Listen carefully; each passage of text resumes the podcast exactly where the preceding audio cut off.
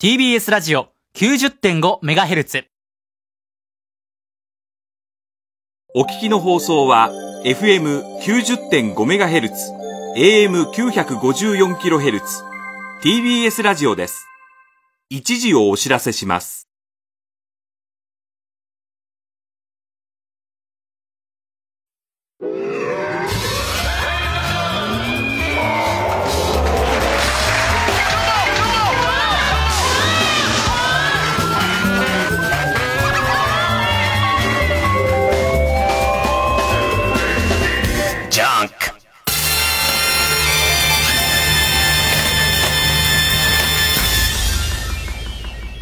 今週気づいたこと。パンケーキ食べたかったのって今年だよね。多分、いや、その前にも、現役の一流大学生の芸人っていうことで、俺多分 Q 様とかでは合ってるんだけど、でも、世の中的にパンケーキ食べたいは、多分今年の、1月ぐらいの面白そうだった気がするんだよね。でもなんか真夏日の頃に聞こえなくなって暑いからかな、そんなにパンケーキ暑いと食べたくなくなっちゃったのかわかんないけど、すごく新記録じゃない？多分そのすごい流行語になって廃れるまでの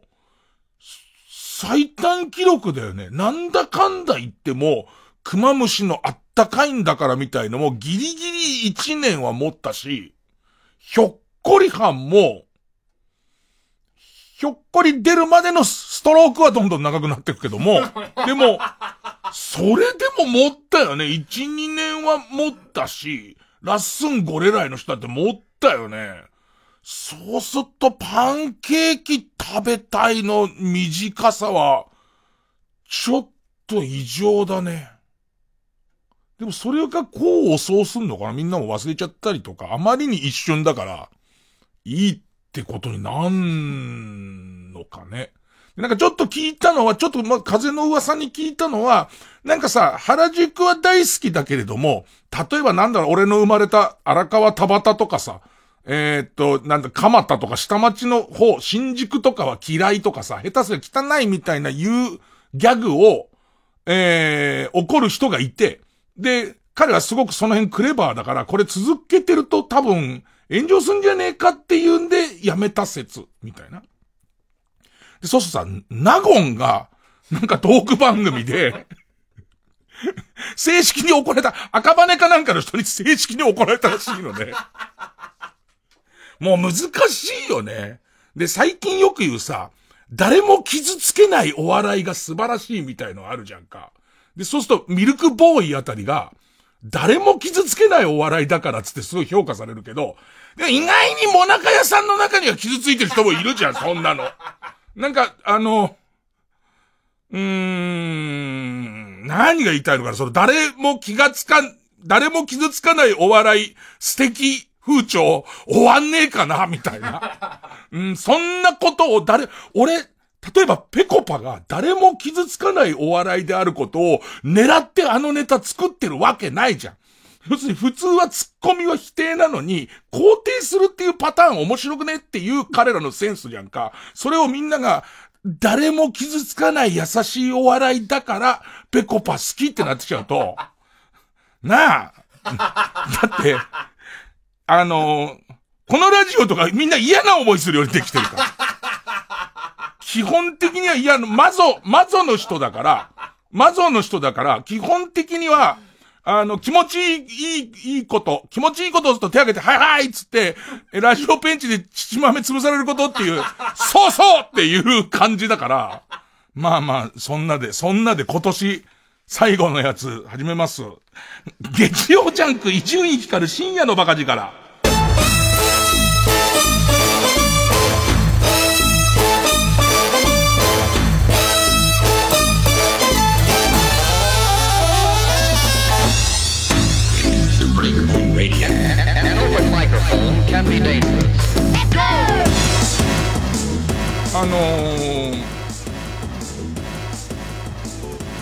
割と自分についたばかりのその栗原ちゃんっていう24歳の女子マネージャーの中にも例の病気が出てまして、平気で12月の25、6日ぐらいのことを仕事納めって言うんですよ。今日仕事納めですからっていうのねやってるっつうの僕その朝のなんだろうね、そのラジオを仕事に入れてないっていうあの感じね、今年もお疲れ様でしたなんて言うんだよね。明日もやるっつうの朝のラジオねえ、まあ、とはいえね、ラジオ以外はもう仕事納めって栗原ちゃんが言うぐらい暇になってきて、で暇なんだからこの3日間ぐらい2択だったんだよね。ですごい暇で大掃除3日頑張れば俺の部屋は片付くっていう、それとデスストランディング3日頑張ればデスストランディング終わるっていう3択か。もう1個3日間できちんとゲームに関する、コラムのネタを書き溜めておけば、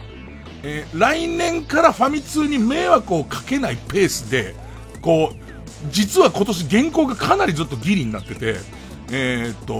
きちんとやれるっていうその3択だったのに、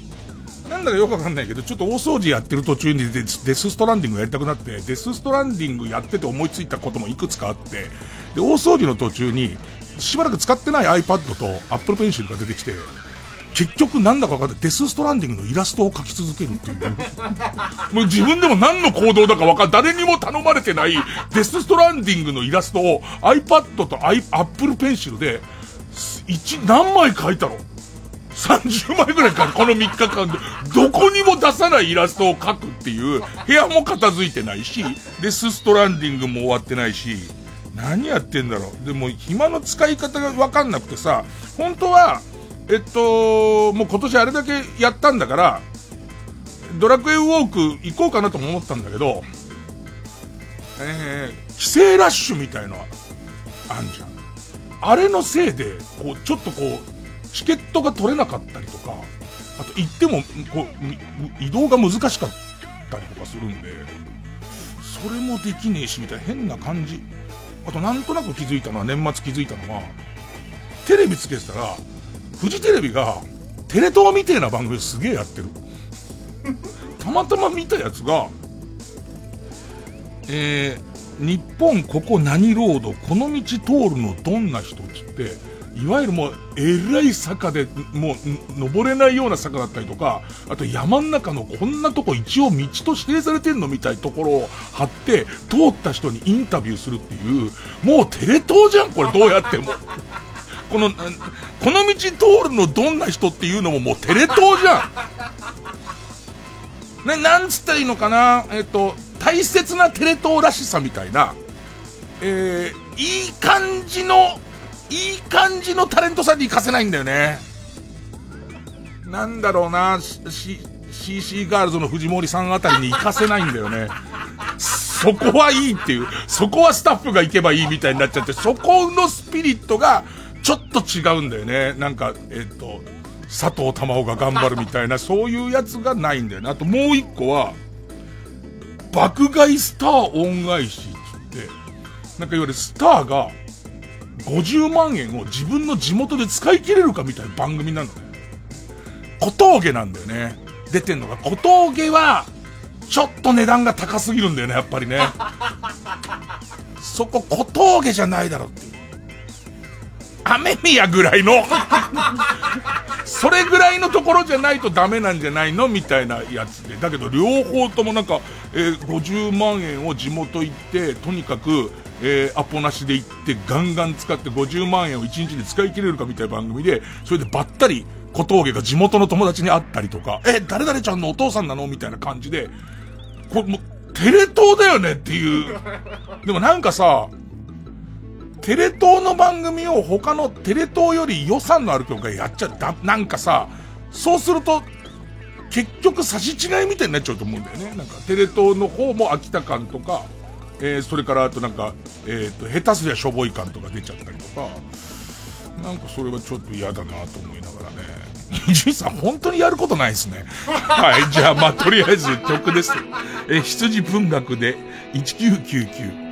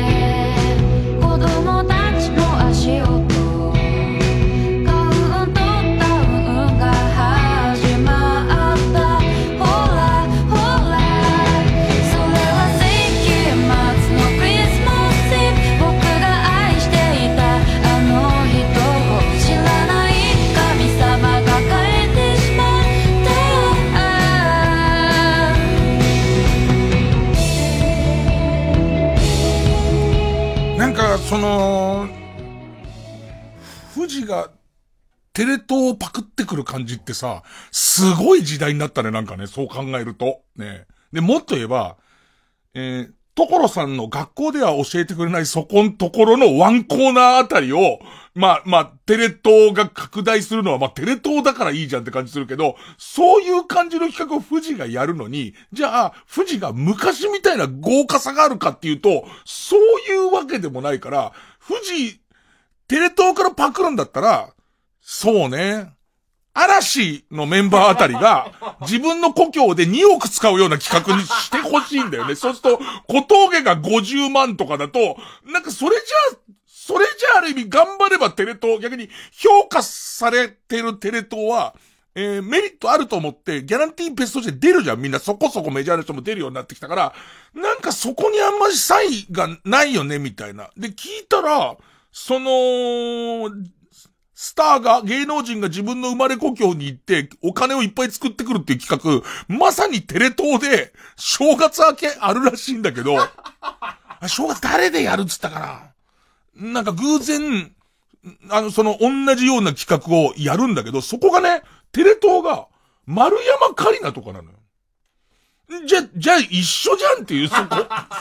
こ一緒じゃん。まあ、学名はわかんないけど、なんかその感じなんだよな。なんかそこにすごい引っかかるんだよな。友倒れ屋なんだよな。すごい友倒れ屋。テレ東はテレ東らしさと、テレ東だから許されるぬるさみたいなところで、いいんだけどな。難しい。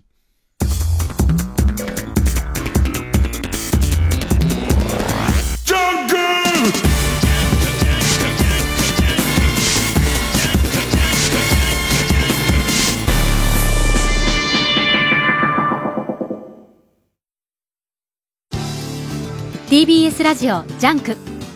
この時間は小学館、中外製薬、関和不動産神奈川賃貸営業本部、マルハニチロ、伊東園ホテルズ他各社の提供でお送りします。たすきにかけた思い、戦っているのは選ばれた選手だけではない。箱根を走りたい、走らせたい、2つの思いが1つになる。リアルな駅伝小説たすきめし箱根、小学館より発売中。山の神柏原さんも絶賛。ジャンクリスナーの皆さん、こんばんは。中外製薬のナレーターを1ヶ月でクビになった高橋です。そして缶コーヒーのホットでかじかんだ手を温める高橋です。年末ですね。皆さんの心を僕の声で温められたらいいな。中外製薬、温まりましたか？高橋でした。 905FM 954AM TBS ラジオ。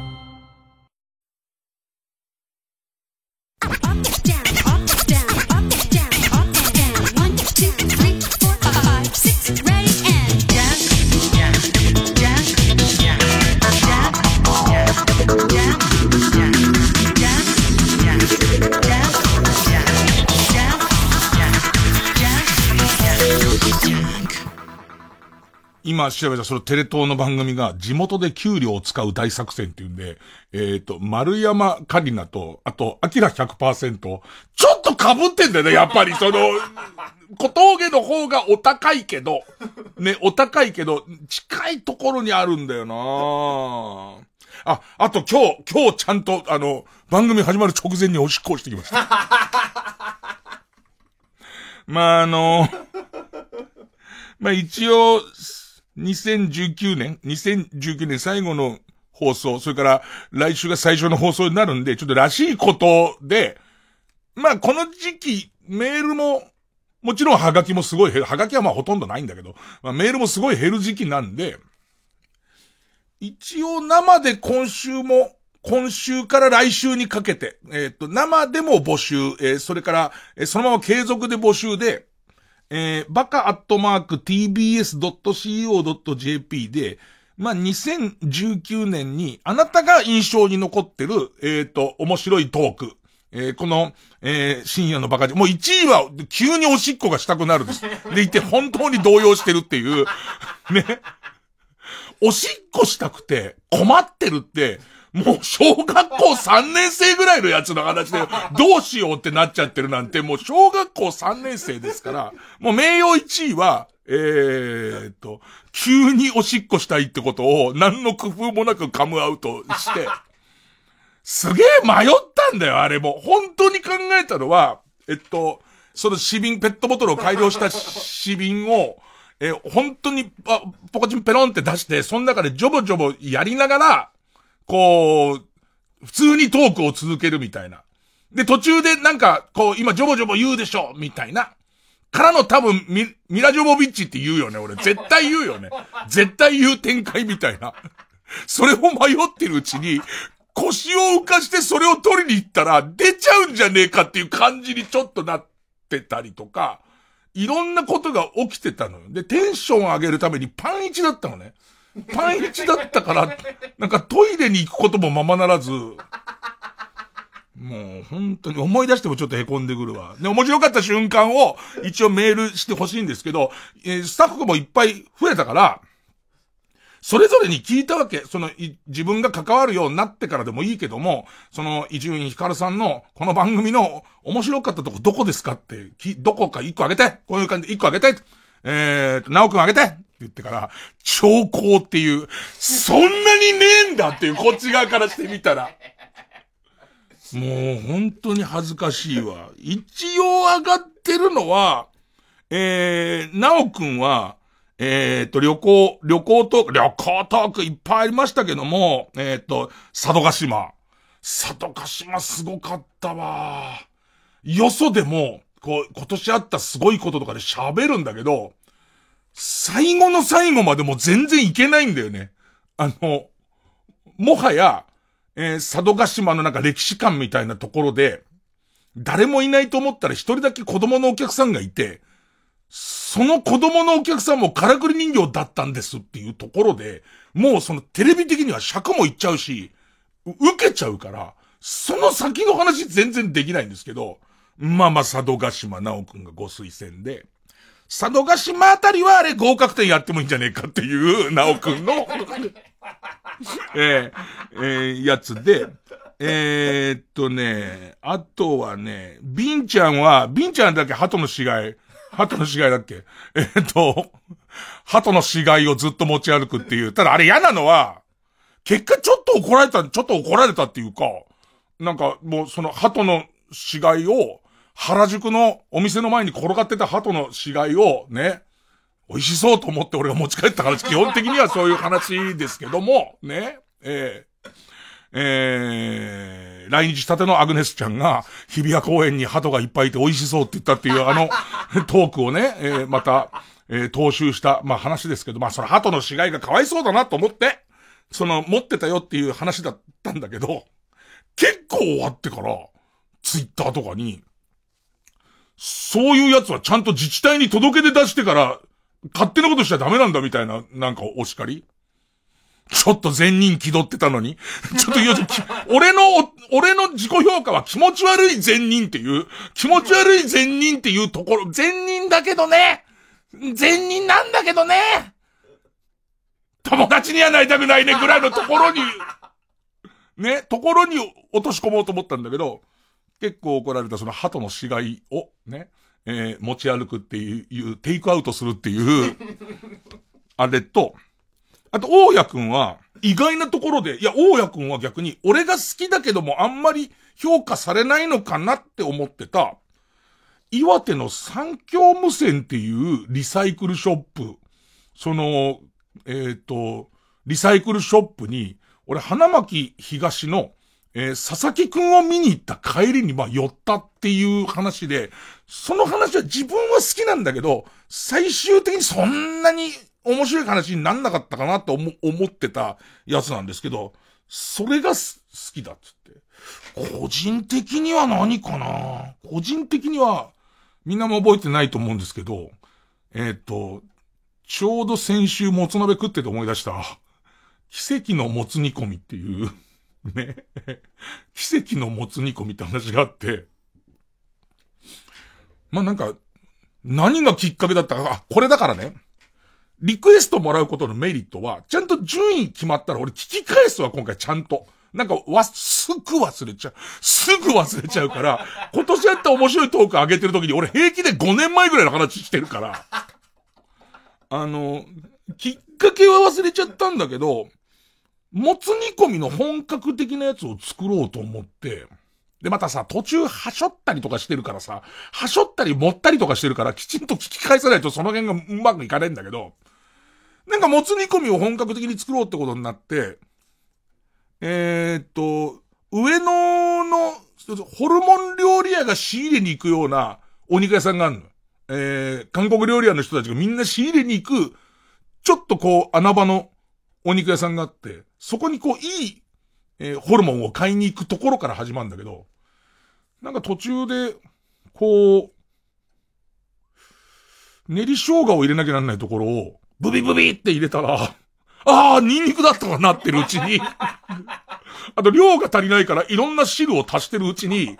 なんだか思ってたのと全然違う感じになっちゃって、すごいうまいっていうか再現不可能なうまさになったっていうやつ。ね。ただあの話の中で、僕が一番好きなところってのはやっぱりちょっと違ってて、すごい好きだったのは、ホルモンってさ、もつって結局のとこさ、下ごしらえなんつうの？最初の、下処理をどれだけやるかで味が全然変わってくるからっていうんで、その小麦粉でずーっとホルモンを揉み続けて、なんかそのもつの中に入ってる何かみたいのを全部その取って、その小麦粉で揉んだ後で洗うっていう作業がいるから、ボウルの中に小麦粉を入れてすげーやってたんだけど、その時にちょうど俺バイオハザード 2RE というゲームがすげー好きで、バイオハザードの映像を見ながら揉んでるのが、すげえ面白かった。すっげえ面白かった。そこさえ喋れれば大丈夫っていう感じだったんだけど。あと何かね。まあ、あとは旅行物は、端々になんか自分のお気に入りはあって、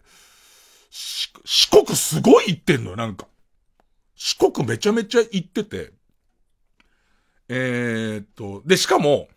この1年っていう短い間に、テクテクテクテクっていう、GPSゲームのブームと、ドラクエウォークのブームが両方あるから、テクテクテクテクやりに行ってる時と、それからドラクエウォークやりに行ってる時みたいのがあって、四国何度も行ってんだけど、そのうちの一回で、テレ朝で仕事した後に、深夜の寝台列車に乗って、で、四国に向かうっていう。で、それが、ギリギリのスケジュールで東京駅から乗れるか、乗れなかったとしたら、タクシーでテレ朝から品川に行って、品川から新幹線で熱海に行くことで、この寝台列車の東京発10時かなんかは乗れないんだけど、熱海着のこの11時ぐらいの時間は先回りできるから、乗れるっていうもう西村京太郎そのもので、これもさ、ちゃんとこう自分でさ、その新メンバーになってからこう電車の話の矛盾に突っ込んでくれる人がいないからあいつは突っ込みすぎだけどね。なんかすげえ一回怒られたんだよな。なんか鉄道っていう言い方をしたか、電車って言い方をしたか、列車っていう言い方をしたやつが、その言い方のカテゴリーと違うと。ね、訂正しろっつうのね。訂正はしないよ、別にこの番組。他に訂正することいっぱいあるのに。またそれもちゃんと聞き直して、またもち、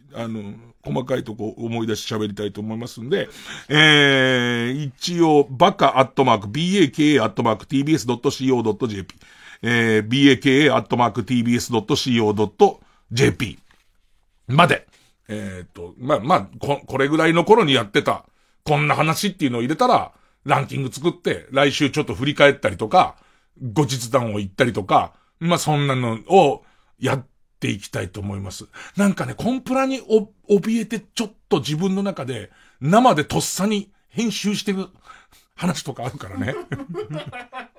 で、そういうところを後で前の構成だと渡辺さんに詰められるっていう、ここ絶対自己強的に合いませんって言われるんだけど、違うんだよ。ここのこと細かく言うとコンプラ的にやべえことになるかもなって思って怯えたんだよみたいなのも、まああるんで、まあその辺も含めて今言えることあれば喋りたいと思ってますんで、まあファックスもなかなかもう来ない時代だけど、ファックス東京 0355629540、東京 0355629540、メールは baka@tbs.co.jp。じゃあこれ来週までやるんで、来週までずっとその応募やるんで、じゃあ細かいこと言うね。本当にめんどくさくてごめんね。今日のカルタの投票の時は一度止めますんで、この間は申し訳ないがカルタの投票だけ送ってください。で、その、カルタの投票終わりからまた来週にかけては、また、ずっとこのアドレスに送ってください。だから、表題のところ、件名のところに、フリートーク2019って書いて、送ってください。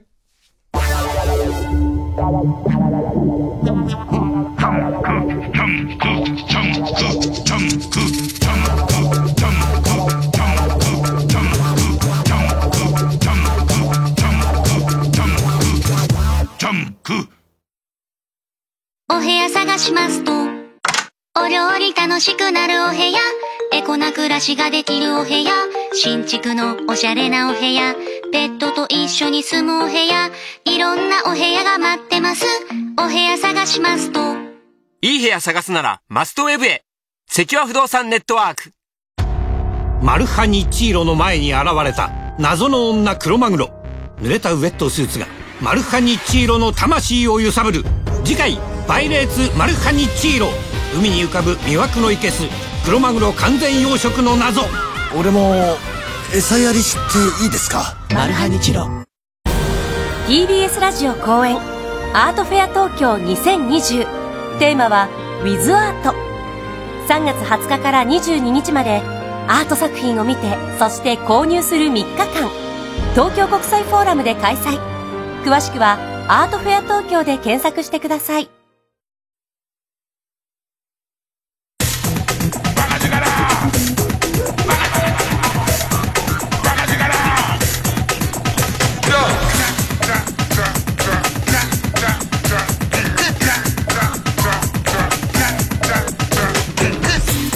ジャンク一丁院光る深夜のバカ力。世間的な重大ニュースみたいな何ですかね、まあ、バラエティだからすごい暗いのいっぱいあったから、災害とか放火で人がたくさん亡くなりましたみたいのはまあまあ別として、まあ1位は令和ってやつだね。だちょうどそのさ、平成終わります、令和になりますっていうそのカウントダウンのフジテレビの生特番に出てて、今でも覚えてんのは、三田さんっていうアナウンサーが、まあすごい最上なの。俺今まで一緒にお仕事した、アナウンサーさんの中でも、これを女性男性分ける人あるかどうかわかんないけど、少なくとも女性アナウンサーの中では、まあまあトップクラスだったな。なんつうのかな。いわゆるさ、普通の敬語のその上のやつじゃん、なんか。ね。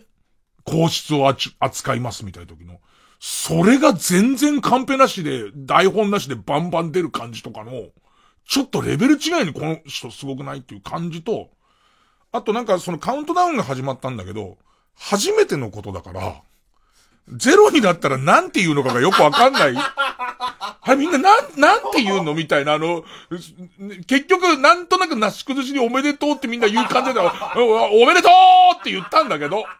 初めてだからわかんなくて、それがなんか、お誕生日でハッピーバースデー突然みんな歌い出した時のさ、ディアートなんて言うのみたいな。ディアートこの人のこと俺なんて呼べばいいのってみんな、ディアートサーラーンってなる感じの、デストラ、おーはーの感じにすげえなったのが、僕の中での令和始まったっていうところですかね。あとは、ラグビーワールドカップ盛り上がったね。なんか、直前ぐらいまで覚えてんのがなんか、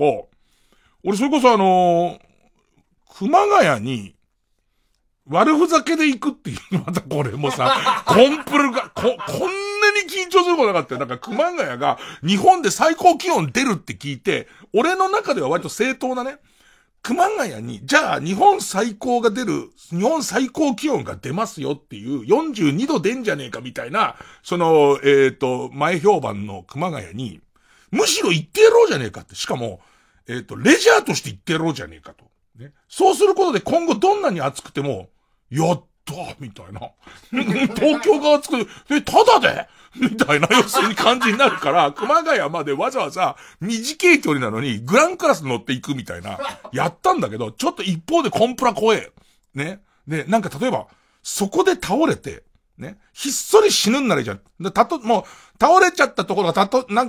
て転がった先がすごいわかりく、L 字に掘られた穴っぽこの中で、もう生涯見つからないならいいじゃん。別に誰にも迷惑かかんない形だから大丈夫だけど、もし救急車みたいに運ばれちゃうと、こんな忙しい時にわざわざそういう人にご迷惑をかけに行ったんだってことになっちゃうから、すげえ怖い、緊張するわけ。だけどもうその自分のアイデアに酔ってるから、レジャーとしての最高気温は極めてみたいなことになって、なんか体中に持ってる、その、Apple Watch とか、心拍数測れる機械とか、いっぱいつけて、で、もう、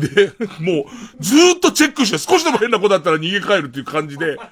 行った時に、これラグビーの話だね。ラグビーここでやりますよってのを見て、そうなんだ、やるとは聞いてたけど、ぐらいの感じだったし、世間もね、ラグビー好きな人はもう早くもそのプラチナチケットになってたんだけど、ラグビーって何っていう人の方が多かったと思うんだよね。始まった、なんかすごかったね。だからラグビーのルールなんてよくわかんないと思ってたけど、やっぱり攻めるっていうことが、目指してるゴールとの距離が近づいていくということが、今、攻めてるんだっていうか、うまくいってるんだっていうことのわかりやすさって、サッカーもそうだけど、もう野球の日じゃないよね。野球って今どうなる？あんなに飛ばしたのに、イチローが取っちゃったらダメじゃん。もうイチローが取っちゃったらダメだけど、イチローの向こうにある壁の向こうの、コーラ売ってる人が取っちゃっても点が入るじゃん。だからなんかもうそこのわかんなさなんだ。そこのすごいわかんなさと、ラグビー片やわかるのと、あとやっぱでかい人がすごいぶつかってるって、でかい人がすごいぶつかってるってやつと、取りにくいボールを取ってるってことがすげえ伝わるから、なんかそれはラグビーの変な形のボールを取ってるから、すごいや、大きい人が、もうぶつかりながら変な形のボールを取ってどんどん目指すところに近づいてるっていう図式がわかりやすいからどんどんいったね。あと俺がよくわかんないんだけど、未だにわかんないんだけど、新札出るじゃん。新札出ますよってのも結構上位の方に入ってんじゃん。渋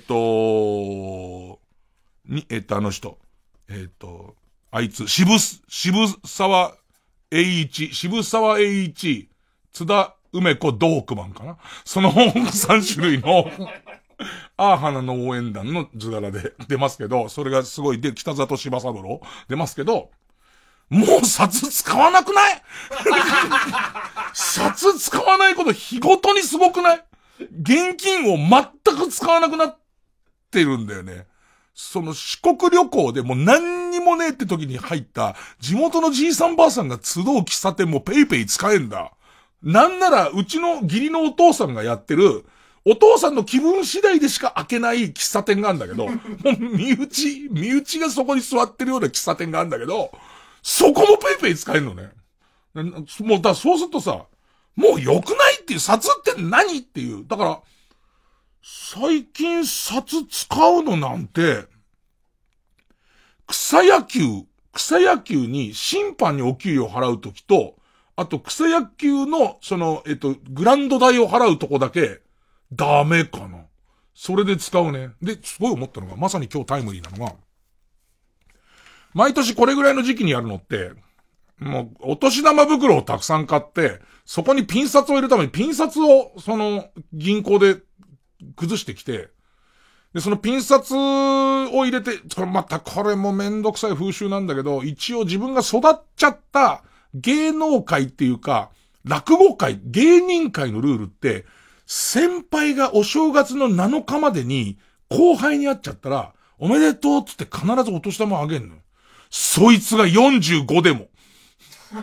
後輩若手じゃないんだよ。桐畑徹とか河野和夫とか若くなんか全然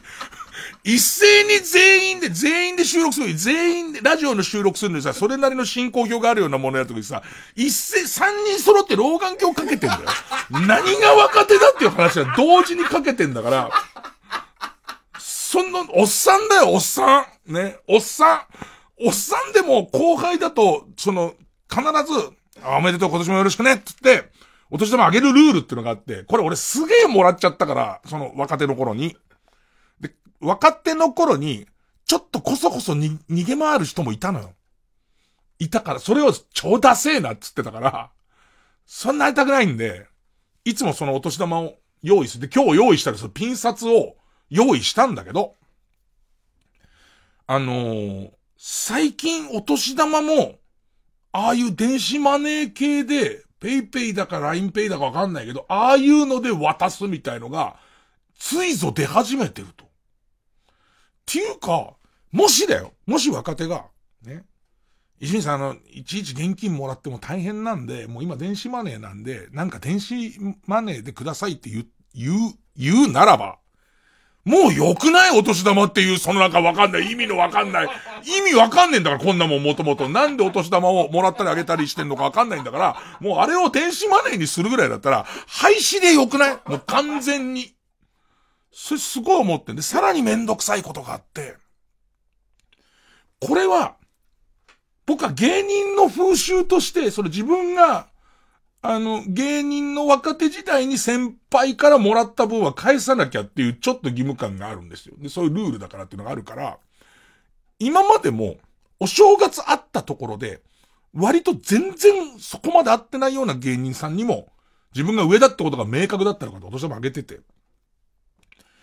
でもそう、構成の渡辺くんだけ上げてないの。彼は芸人じゃないから。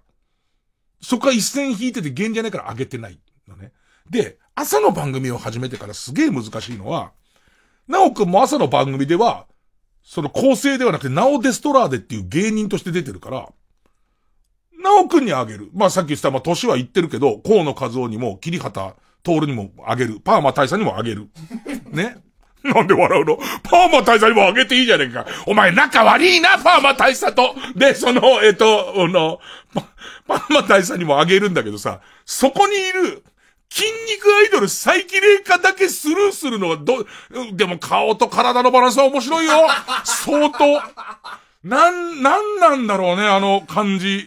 タイガーマスクのフィギュアのところにリカちゃんを顔だけくっつけちゃったみたいなのが来るから、これあげるかどうかと、ホームランナミチっていう名前。ホームランナミチっていう名前はアイドルちゃんだけども、芸人の名前じゃん。で言ってさ、ちょっと一人ずつそうやって、その、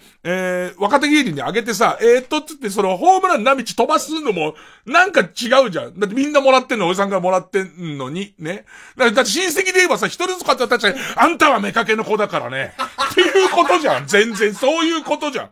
本来だったらこの家にはいてほしくない子ですけども、の感じになっちゃうじゃない。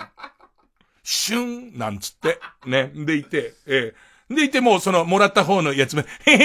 お前は目かけの子だからもらえねえんだろう。でも実は、みたいな、そういう、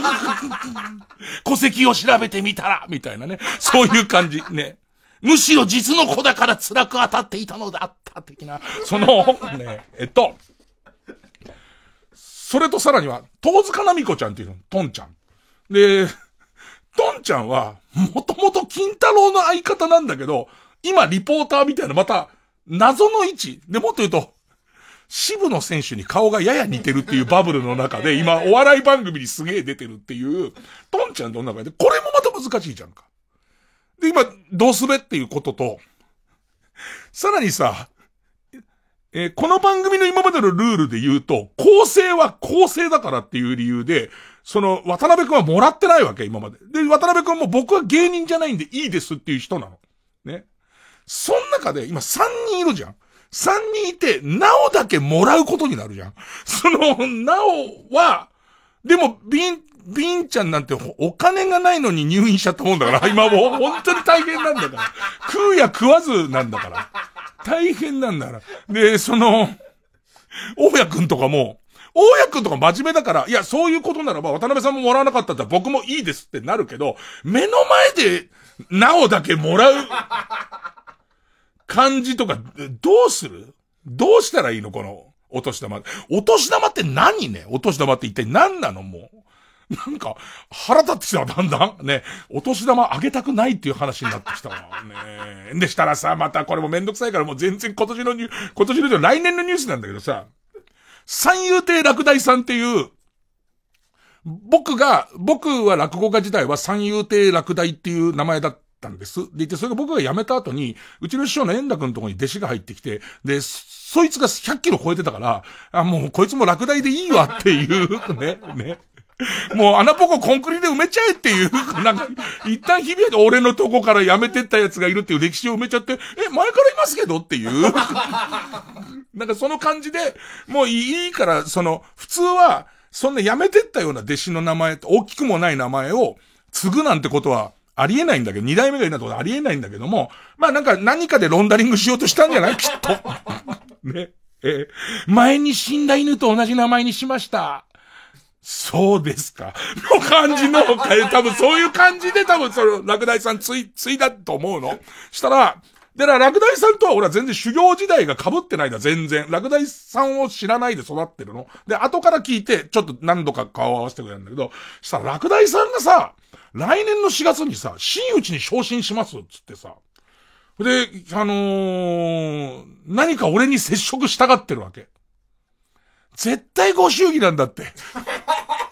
俺も二つ目になった時、ご祝儀欲しいだけで、いやいやいいにつったもん。別に、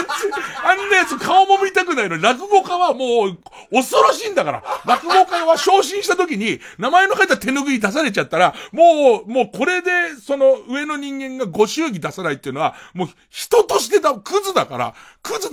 それを出されちゃう。もう、やばいね。落第さん二つ目になった時俺ばったり会ってんだけども、目そらしてんだ。もう全然それで、私はもうあなたのこと知りませんので、つってすごい言って、二つ目乗り切っても何年したら真打ちになるつってさ、したな、どこから聞きつけたのか、俺の LINE のところにさ、なんかその、伊集院さんちょっとご挨拶に伺いたいんですけど、こっちはネットニュースでやんわり知ってんだよ、お前が俺からご祝儀を取ろうとしてることなんて分かってんだよ。それがもう怖いわ、何か隙見せちゃダメ。隙見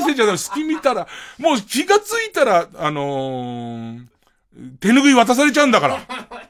手拭いだって俺札すってるもんだと思ってさ、俺うちの師匠から、自分は二つ目つって、まあ、二つ目、前座、二つ目、真打ちっていう、感じになってくんだけど、二つ目になった時、うちの師匠がいろんなとこ、まあ、その、手拭いを配るのに、お前いっぱい配れ、ちゃん、いろんなとこ挨拶してこいよ、つって手拭いを作るだけの金を、一本あの時200円だったか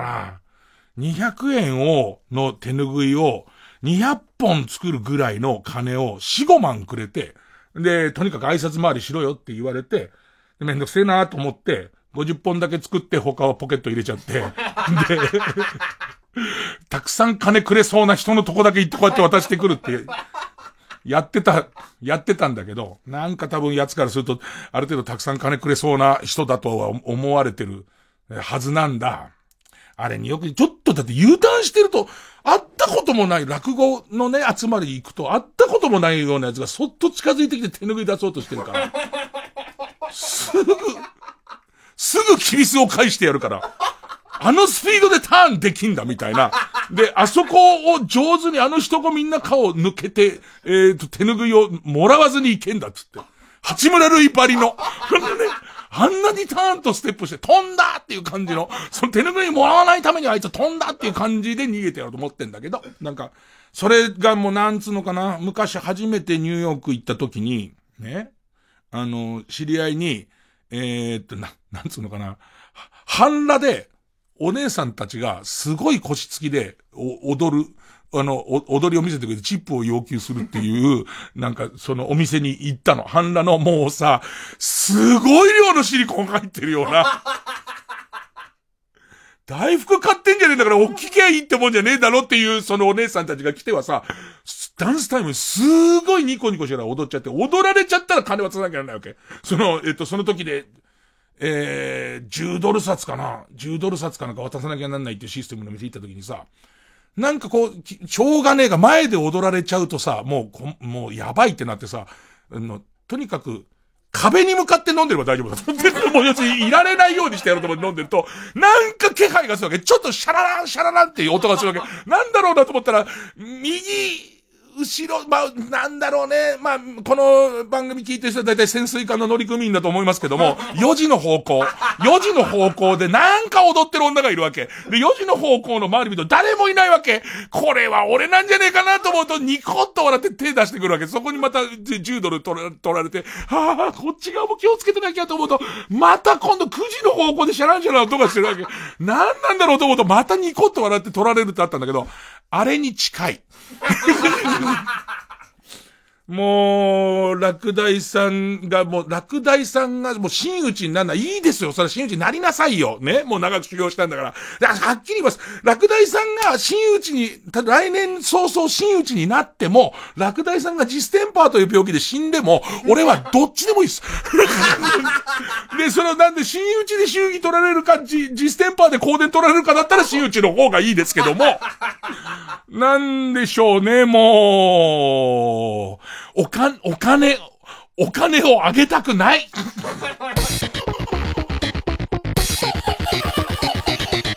月曜ジャンク伊集院光る深夜のバカ力。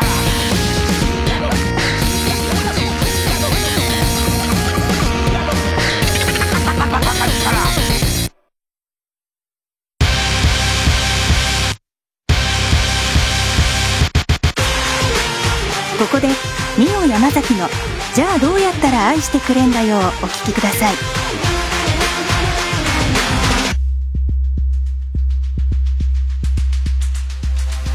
今日もどっかで誰かがこの舞台に立ってさ、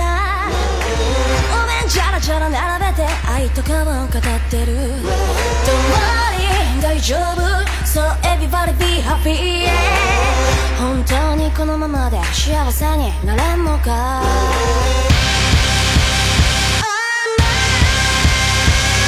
私はただただ本当に愛し愛されたいだけ。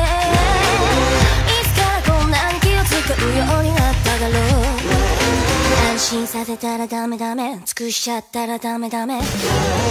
きっていうのもダメならじゃあどうしたらいいんだよ。ダメダメよダメダメダメよダメダメダメダメダメダメの渋滞。ダメダメよダメダメダメよダメダメダメダメ、そんなに言うならさ、じゃあ一体どうやったらラジオ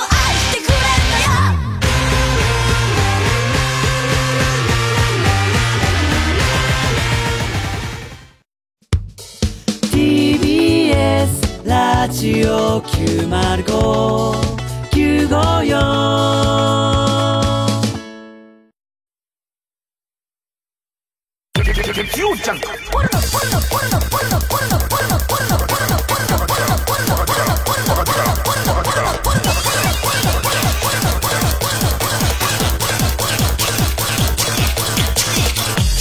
深夜のバカ力。松田君、もしよかったら私と温泉行かない？え、いきなり？喜んで。よっしゃー、これで5人目。5人目？仲間が増えればどんどんお得。伊東園ホテルズの学割プラン。いい湯加減、旅加減、伊東園ホテルズ。ドラムタオ、世界26カ国500都市で観客動員数800万人。 TBS ラジオ公演ザ・ドラマーズファイナルは1月22日から24日まで文化村オーチャードホールで開催。チケット好評販売中。ドラムタオの圧巻のパフォーマンスをお見逃しなく。詳しくは TBS ラジオのホームページ、イベント情報、またはサンライズプロモーション東京 0570-003337 まで。 TBS ラジオジャンク。この時間は小学館、中外製薬、関和不動産神奈川賃貸営業本部、マルハニチロ、伊東園ホテルズ他各社の提供でお送りしました。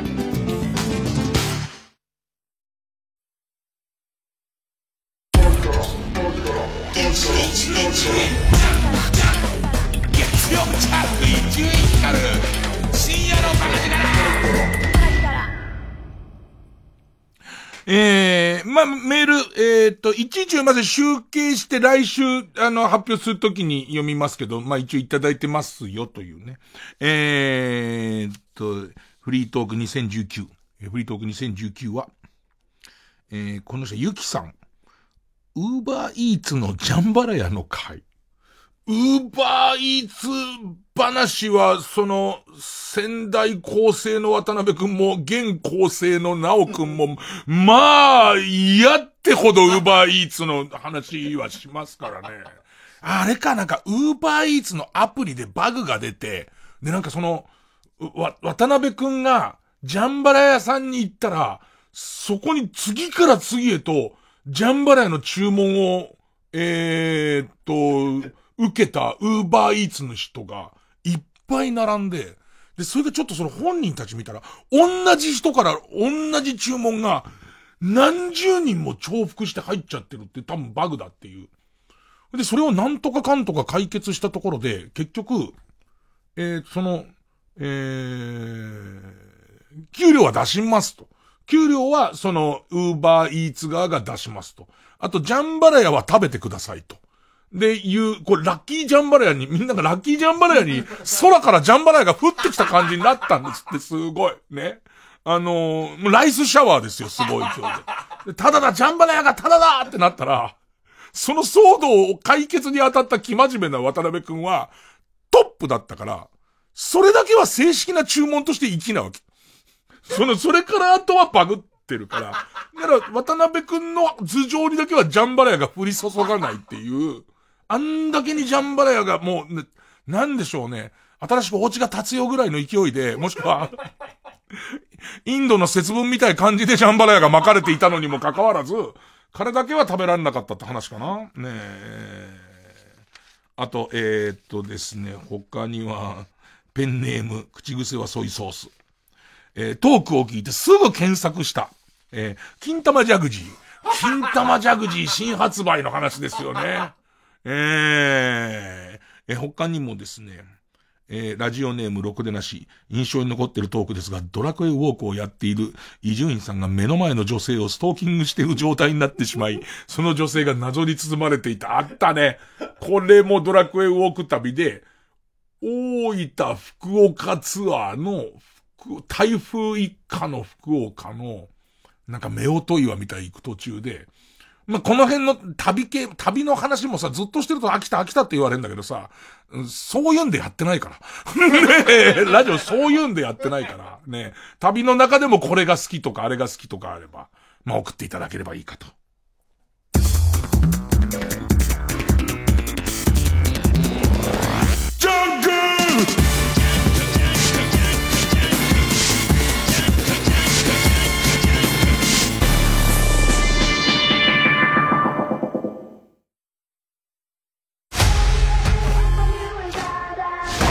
自らの死を偽り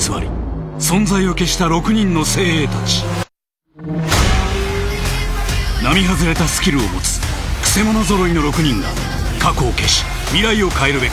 世界を股にかけた超危険なミッションへと挑む。ライアン・レイノルズ主演、ハリウッドの破壊王マイケル・ベイ監督が送る超ド級ノンストップアクション映画シックスアンダーグラウンド、ネットフリックスで独占配信中。伝統と革新のもと進化を続けるフラメンコダンサーロシオ・モリーナ、5年ぶりの来日決定。 TBS ラジオ公演、ロシオ・モリーナ舞踊団カイダ・デル・シエロ。パリでの初演以来世界各国で絶賛された本作品。時には即興を織り交ぜ自由に踊る彼女は、東京でどのような新しい表現を見せてくれるのか。2020年3月7日土曜日午後3時開演。会場は日本青年館ホール。チケットは各プレイガイドで販売中。お問い合わせは 0570-003337 0570-003337 サンライズプロモーション東京。3月からドキュメンタリー映画も公開されるロシオ・モリーナ、一日限りの奇跡をお見逃しなく。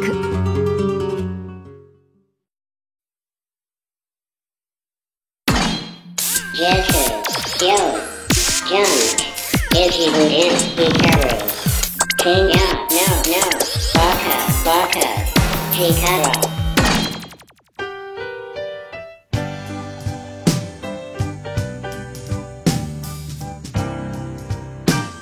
フー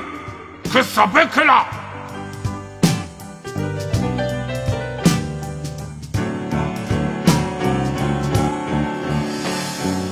あそう、トークだけじゃなくて、まあ自分のやってきたことのトークもあったけど、結構気になる、今週気づいたことで気になるニューススタートみたいのもあって、多分今年だと思うんだけど、なんかどっかのヨーロッパかなんかの海岸に、何年かに一度、ガーフィールドって猫のおもちゃが流れ着くっていう。で、それどうしてその猫のおもちゃが流れ着くんだっていうのを調べたら、そのなんか深海の岩と岩の、その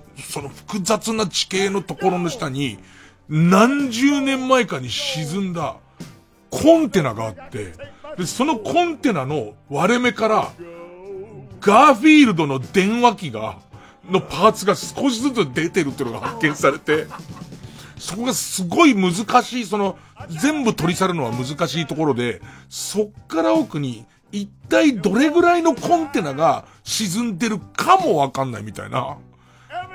ーフィールドが、あの猫が、あの寝ぼけまなこの猫が、ひっそりと居続ける感じっていう、あの話とか好きだったなぁ。あとなんかキューバに行った米軍だっけ、どっちだっけ、アメリカに行ったキューバ軍かな、そんなのねえか。キューバの米軍かなんかに、大使館か、キューバの大使館かなんかに、いや、キューバにあるアメリカ大使館かなんかに、キューバの軍が超音波攻撃をしてるっていうことになり、で、それで、やばいっつって大使館引き上げさせて、後でその音を分析したら、コオロギだったっていう。怖くね？戦争になるかもしんないじゃん、それで。ね？そんなのもあったなぁ。でも、金玉ジャグジーやっぱ強かったなぁ。あと、ひょういものの AV ね。ひょういものの AV、なんだろうね。どんどん好きになってる自分がいるけどね。さあ、ということで、ヤフークソ袋ですけども、ヤフー知恵袋には送っちゃいけないクソみてえな質問を、についてみんなで考えてみようという、コーナーです。まずはこちらから。ラジオネーム、直吉さん。細かいことを気にしすぎというかもしれませんが、知り合いから来たメールの文章に引っかかっています。出張先のホテルにデリヘル嬢を呼んだら、シティボーイズの北郎さんそっくりの子がやってきた。とてもがっかりしたが、ものすごいテクニックだったのは不幸中の幸いだ。文中の不幸中の幸いの使い方はこれで合っているのでしょうか。あと、北郎栗卒の面をチャラにできるテクってどんなものなのでしょうか。気になって眠れません。これ実はね、このテク大切なんですよ。要は、テクが凄すぎて、チャラどころかこの子でよかったまで行っちゃうと、多分、不幸中の幸いっていうニュアンスではないんだと思う。要するに、不幸中の幸いは、不幸の方がでかいけど、まあこれに関しては、まあ幸いだったってところで、まあなんとか、チャラに近い形にしようぐらいが不幸中の幸いだから、ちょっと北郎さんの顔を思い浮かべて、で、それを自分の股間の前に持ってきて、相手はバキュームな感じ。で、天下持ってる人はそれでちょっと、天下、いつもの天下を使ってみてくれて、はい、どれぐらい気持ちいいですか？で、ね、天下一つ損しましたね。で、バキューミーな感じね、そのバキューミーな感じが、もう、面なんかどうでもいいっていう、もう、なんですかね、軽くした唇を前歯で押さえて白目向いちゃって小刻みに震えるぐらいだったら、これはもうちょっとね、ことわざの意味は少しニュアンス違っちゃってますね。さあ、続いてこちらです。ラジオネーム、三遊亭ビル・ゲイツさん。最近、俳句がブームだということで、僕も試しに、元冬樹の髪の毛引きちぎる音、スペインの夕べ、という句を作ったのですが、なんか俳句って17音しか使えないらしいですね。数えたら、元冬樹の髪の毛引きちぎる音で、もう17音使ってるんで、これ以上言葉を足せないんですよ。その上、季節を表す季語を入れなくてはいけないとか言われて、もうパニックです。発想の転換で、元冬樹の髪の毛引きちぎる音自体を季語にすればいいや、と思ったんですが、そのためにはみんなで協力して、冬の間に元冬季を見かけたら、髪の毛を引きちぎるように心がけてくれませんか？何人が何年間くらい続けたら季語認定されますか？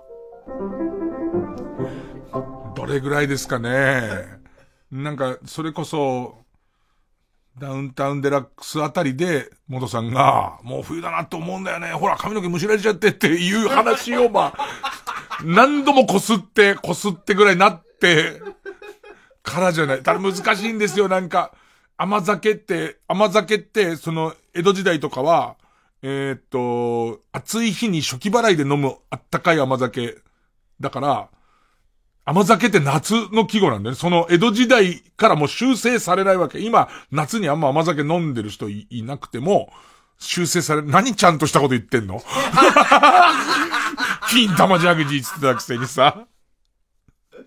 今急に思い出した。俺の記憶が確かなら、金玉ジャグジーの話キャッキャ言いながら言ってた日が、師匠が大病して退院した日だった気がするんだよね。何言ってんのと思っ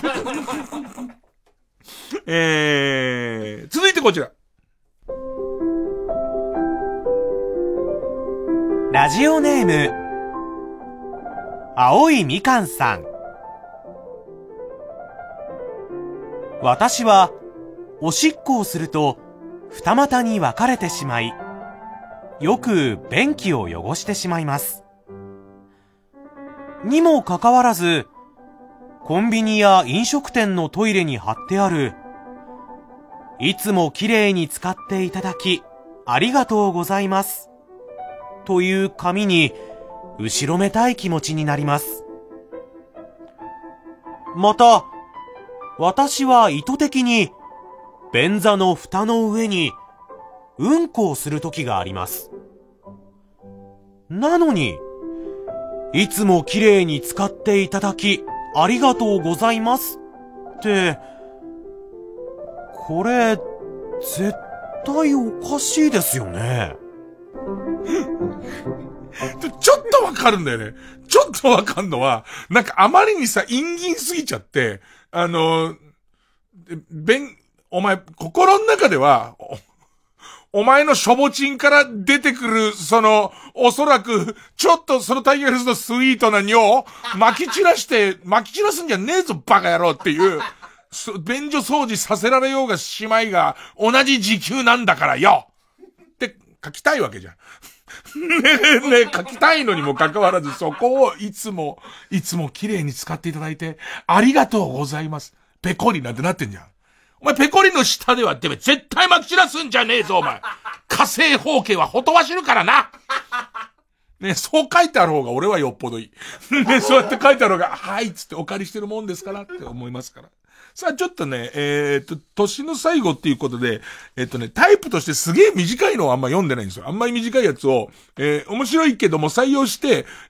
録音はしてあるんだけども、あんま出してないんで、ちょっと短いのいくつかいきますね。こちら。ラジオネーム、お花ズビズビさん。最近よく、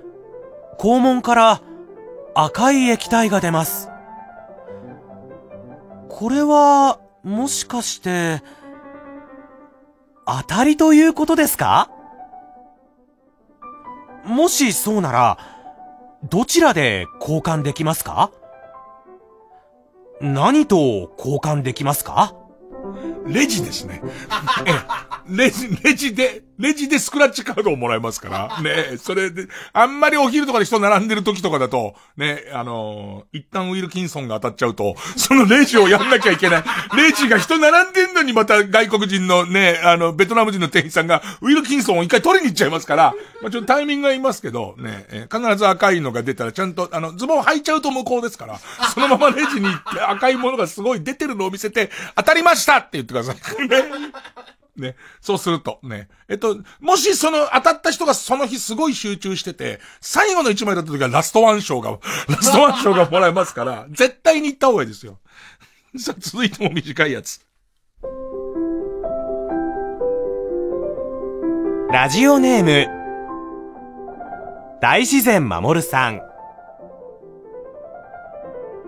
先日、お母さんが庭でしゃがみ込み、ヨーデル食べ放題を歌いながら、アリを指で潰している現場を目撃しました。そろそろ私も職探しを始めるなどして、親を安心させた方が良いということでしょうか。もう久々胸を張ってそうですねとしか言いようがない。さあじゃあ、今年ラストのクソ袋、こちらです。ラジオネーム、マイペースさん。フルフェイス禁止のコンビニに、獅子舞で入っても大丈夫でしょうか？どうか、まあ、それも店員さんによるよね。日本人の店員さんなら別に獅子舞被って、そんな強盗とかいないと思うけど、ね。海外の店員さんなら顔隠したやつが来たってことになっちゃうから、その辺ですかね。自己責任で。で、僕は思うんですけども、現チャリ乗るとき、獅子舞はノーヘル扱いだと思いますよ。さあ、ということで、また来年も、また来年にかけても、クソみたいな質問思いついちゃった人は、知恵袋ではなくてクソ袋まで送ってください。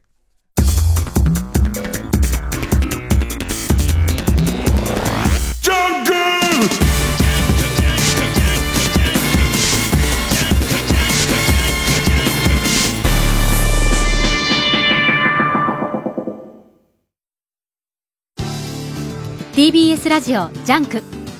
この時間は小学館、中外製薬、関和不動産神奈川賃貸営業本部、マルハニチロ、伊東園ホテルズ他各社の提供でお送りします。江戸時代初期、傍若無人な徳川幕府に立ち向かった若き侍佐々木聡太。本人は知らないが徳川家康の落とし子だった。武田鉄矢さん、上戸彩さん絶賛の時代活劇漫画、小山優草太の国、コミックス発売中。小学館。プロのドライバーですから運転には自信があります。でも事故リスクは思わぬところに。日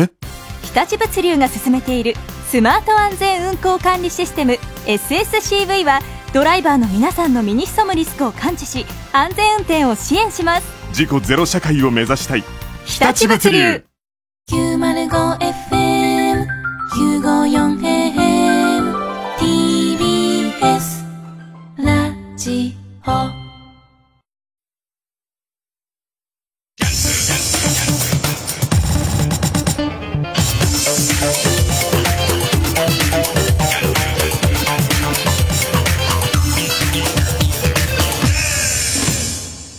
新勝ち抜きカルタ合戦会。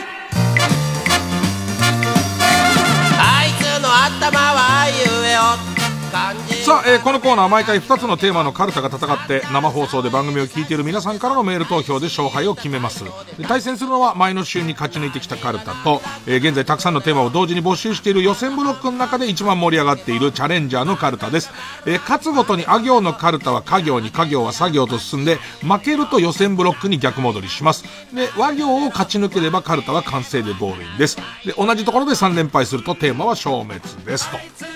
さあ、今週の対戦カード。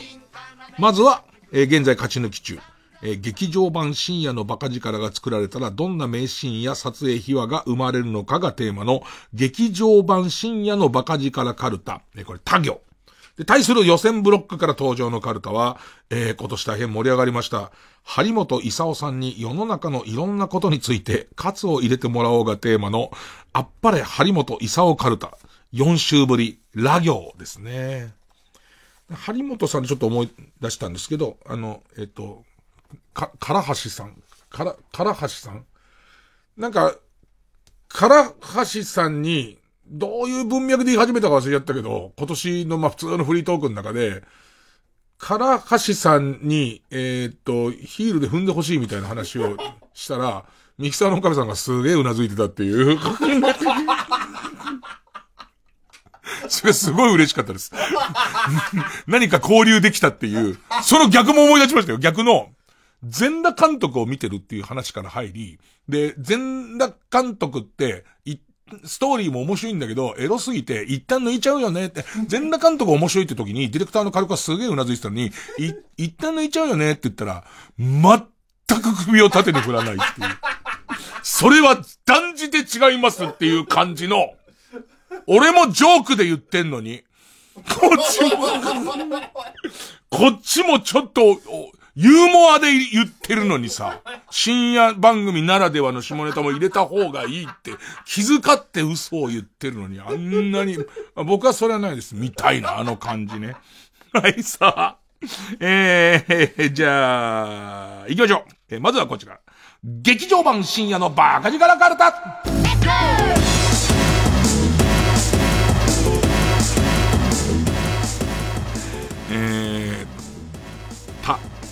ペネムクシロダンディ、ただの悪ふざけで真面目な FM ラジオっぽい口調で30分以上松任谷由実ベストコレクションという音楽番組を延々と放送した回で大量の苦情ファックスにスタッフが埋もれるシーンは圧巻です。でこれはね、本当にやりましたね。正月の放送がいつもなんか買ったことやろうっていう、そういうことにかぶれた時期がありまして。で、なんか正月いろんなことやってたんだけど、いつもは、何からエスカレートしてたんなんかね、お正月アニソン大特集とかつってアニソンの替え歌歌ってたりとか、あとチェッカーズスペシャルつって、チェッカーズの歌を、普通にこう流すと見せかけてカラオケで俺たちが歌ってるめちゃくちゃのチェッカーズの歌を流すってやっててで、なんかさ、何が面白いか分かんなくなっちゃうじゃん、エスカレートすると。ほいで新春松田由美スペシャルみたいの始めて、でそのみんなじゃあ最初にかかる曲でまた替え歌なのかと思ったら、普通に曲をかけ続けるっていう、ユーミンの曲を普通にユーミンの思い出を読んではユーミンの曲をかけ続けるっていうのをやるんだけど、それをどこでやめるのが一番面白いのか分かんなくなっちゃって、30分どこじゃないよね多分ね、確か1時間近くずーっとやってて、急になんちゃってって言うっていう、あれ何年ぐらい前だろう。ペンネームペロペロ銀酸ナトリウム、団子の串一本で伊集院光が悪党から看板娘を守るシーンが団子はうまいなぁ、ここの団子は最高だよ、100個目からがさらにうまいんだって食べてるところに来ちゃう剣豪が浪人のもう悪い浪人が来て、でその看板娘をさらっていこうとするんだけども、うまい団子が台無しだよって言いながら、串をピーンってやってプスっていくんだよね。そこからだよね。何の流れでこのシーンは浮かぶよ。このシーンは浮かぶけど、何の流れなんだよ。ペンネームボールペン返してたまたま隣に止まっていた車のラジオから深夜のバカ力の放送が耳に入ったせいで、消されたはずの人間時代の記憶がフラッシュバックしてしまうロボットウーバーの渡辺くんはもうロボットウーバーになっちゃいますからね。ロボットウーバーの会社との組合交渉の結果、ロボットにされちゃいますからで、ロボットウーバーになっちゃってっていう、だからもう全部の記憶を消されて、ただただジャンバラヤを届けるロボとしてやってんだけどね。ここから思い出しちゃうね。ペンネーム釧路ダンディ、待機シャトルの馬券に視聴者プレゼントの資金を全額ぶっ込んだ回で、これ待機シャトルだって、これ馬の名前忘れてたけど、これあったね。これもね、なんか 1.1 倍で絶対行きますみたいな。でそれこそ構成の渡辺さんが当時はすごい競馬ものやってたんで、で絶対行きますからつって、じゃあ金をどんどんぶっ込もうつって、結構コンプラ的にアウトのこともいっぱいやって、今ではね、もう当時はもう全てが合法だったから、全てのことまだ日本に法律がなかった頃だから、でやって、で今でも覚えてるけど、日曜日の、昼間の真面目な番組のニュースの中に競馬の結果が入ってるんだけど、そこでその絶対負けないって言ってた、その構成の渡辺君が今回のレースは絶対硬いんだとね、 1.1 倍でもう持ってるお金を全部かけていいんだっていうわけで、もうそれはもう待機シャトル以外は全部牛だからみたいな、それぐらいの話になってタイチシャトルの単勝に全部ぶっ込んだのに、自分の目の前でアナウンサーさんが読んでるニュースが全然頭入ってこないよね。負けてるからぶっ込んだ回で待機シャトル役にフィーフィー、その待機シャトルに、きそり勝ってしまう、競り勝ってしまうマイネルラブ号に森泉、大抜擢ですよね。フィーフィーと森泉。ペンネーム目指し、タヌキに化かされて手に取った葉っぱを読み上げては大笑い。全裸で声だめにどっぷり浸かる伊集院をかかしが見ているというエンディング。ずーっと真面目にラジオのことやってんのにね。やってんのに。ペンネームそろそろ旧姓中山、誰もリスナーがいないラジオ番組風のカセットテープを風呂場で録音する孤独な少年だった伊集院が、まあ、ここまで本当のことですよね。様々な観覧シンクを乗り越え、ついに独房の壁のシミ相手にトークを披露するまでに至るサクセスストーリー。途中すげえそのもともと空想のリスナーと、その頃自分でハガキ書いて自分で読んでたから、そんで誰にも聞かせないっていう異常だよね。誰にも聞かせないんだよ、出来上がったやつで。風呂場でやってたのは、風呂場ではエコーがかかるから、その頃はまあ、名前芸名なんですけど忘れて、田中君だから、なんかまあなんとかビッグ田中のみたいな、オールナイトニッポンっつって一時停止をして、でその続きやるみたいなやつなんだけど、でも誰にも聞かせてないんだよ、誰にも。でそこから想像の中ではいっぱいこう悩める受験生とか悩み相談会、まあ俺自分で書いてんだけどね。でその悩める受験生にアドバイスを送ってるやつが、最終的には独房の壁のシミ相手にまた空想でトークしてるじゃん。途中本当に一回でもラジオやってるかどうかがすげえ知りたい。ペンネームハルーテイイオニクタ、立ち小便をしているところを暴漢に刺されてしまう伊集院光る、腹の出血を抑えるためにさらしをきつめに巻いて這いつくばりながらもなんとか TBS ラジオにたどり着き、その日のバカ力をやり遂げるが、2時58分になるとともに絶命。その時にそれが伊集院光の声を聞いた最後だったのナレーションが入って映画は終わっていく。毎回必ずつけてたんでね、番組最後にそれが伊集院光の声を聞いた最後だったっていうナレーションを必ず入れて番組終わったんだけど、まあみんな後味が悪いとざわざわして眠れないって言ってましたけど、ね、ハルーテイオニクタ、大門みち子が私失敗しないんでと言っていたのに、伊集院の包茎手術だけは大失敗っていう包茎手術の大失敗ってどういう状況なの。ペンネーム BJ サトル、タケンが荒川遊園に山ほど置いてある大自然守る、大ヒット間違いなしと島田秀平、ゲッターズ飯田、細木和子の娘に太鼓判を押されたので不安でしょうがない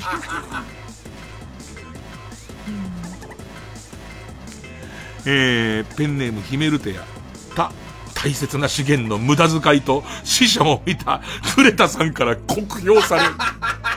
この世のすべての憎しみを大人ども食らいやがれっていう顔でね、こんなものを取るためにっていうペンネームチンポ向けなくていいから君に振り向いてほしい、ちびっこバカ力隊のおかげで悪の秘密結社のアジトを突き止めたが、もぬけの殻、そして迫り来るトゲ天井、どうする伊集院、つまらなそうちびっこ伊集院隊がね、ちびっこ伊集院隊が頑張ってくれるんですけどね。ペンネーム金玉院巨大孤児、地下のシェルターから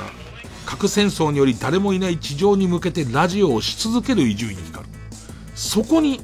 届くはずのないネタメールが毎週届くようになる、唯一のリスナーは一体誰なのかという内容の映画なのに、ポスターには古びたペッパーくんが大きく映っていて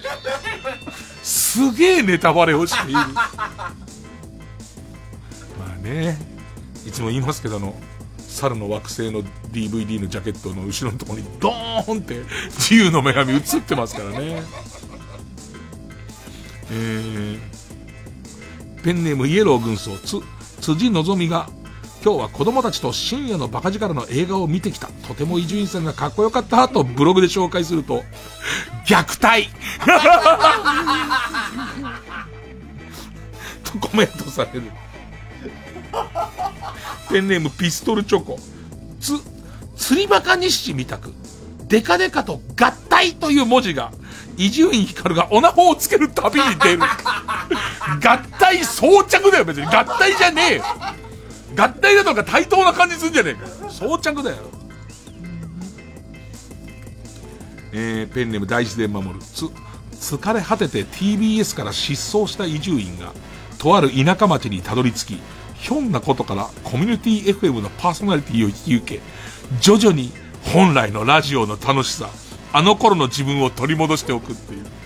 ここで知るんですよ、誰も傷つけない笑いっていう、優しい笑いっていうことを初めて知るんですよね。ペンネームそろそろ旧姓中山って、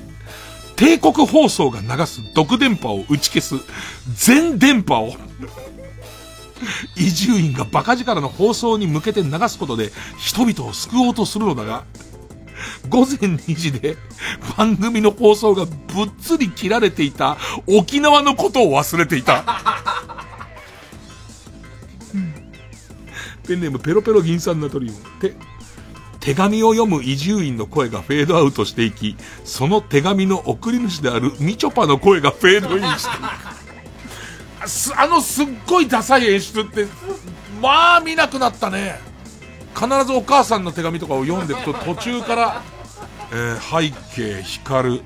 る、その後いかがですか、私は今みたいなところからもう八千草顔に変わってく感じですよね。もしくは伊集院さんへの気持ちが恋だったのか憧れだったのか未だに私は分かりませんみたいなやつを音読してるとオーヤンフィーフィーの声に変わっていくっていう、それがね。ペンネームマーチブラウンって、テレビドラマハクション大魔王で主演を務めた経験を生かして伊集院光役に関ジャニ∞の村上信五が抜擢され、やってたよね。そんなもう体型から何か何にも似てないんだけど鼻つけてやってたね。ペンネームそろそろ旧姓中山って、徹底した役作りのため撮影前の半年ほどかけてロバート・デ・ニーロが構成作家として生放送に参加することになる。渡辺君役なんだ、ロバート・デ・ニーロ。デ・ニーロはそれ掴むためにずーっとね、地を這う玉袋って、手慰めに明け暮れる中学生時代のシーン、伊集院役の鈴木福君のやり方がポコチンを両手のひらで挟み火起こしのごとくひねる方法だった。俺このこと喋ったっけ、俺最初に覚えた時に間違って覚えてて、その火起こし式っていう、俺この番組でこのこと喋ったっけ、本当のことだからね。ずーっとなんか未だに覚えてんだけど、それを部室で中学校の時にエロい話をしてた時に未だに覚えてんだけど、化学物質に天体望遠鏡があって、それを近藤くんがその縦なんで輪っかを作って縦に動かすっていうやり方でちょっとこうオナニーを表現したの。それ見て変なやり方してんなあいつって何やってんだと思ってペンネーム大自然守るって、電車に関する間違いが映画の中に1箇所あったとして、渡辺くんが映画の公式アカウントにクソリップを連投してくる。ペンネーム花トレインと、時は西暦2500年、 TBS ラジオは AI 生島博士に乗っ取られていた。ところがある日、コールドスリープから伊集院光が目を覚ます。伊集院は21世紀の医学で関東方形は治せないと悟り、未来の医学に己の運命をかけるために眠りについていたのだ。そんな伊集院が AI 生島博士を倒し、人間の手にラジオを取り戻すストーリー。ちなみに関東方形は2500年でも治らない。治るよ関東。気味ねやと気味。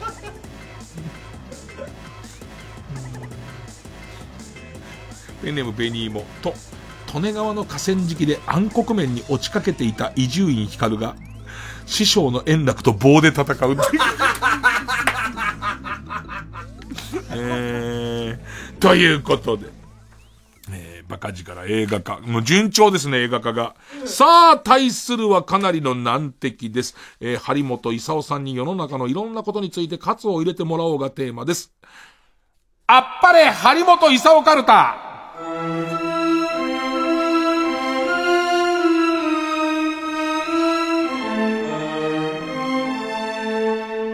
さあラですよね、ペンネームくしろダンディ。でもラはボキャブラリーが少ないからラっこね。石で貝を割るなんて甘えですよ。毎日アホ立て伏せをすればね、貝殻ごとバリバリ食べられるようになるんですから。勝つだ来世は朝顔ラっこねかぶっちゃうんだよラは。しょうがないんだよ。ラっこね。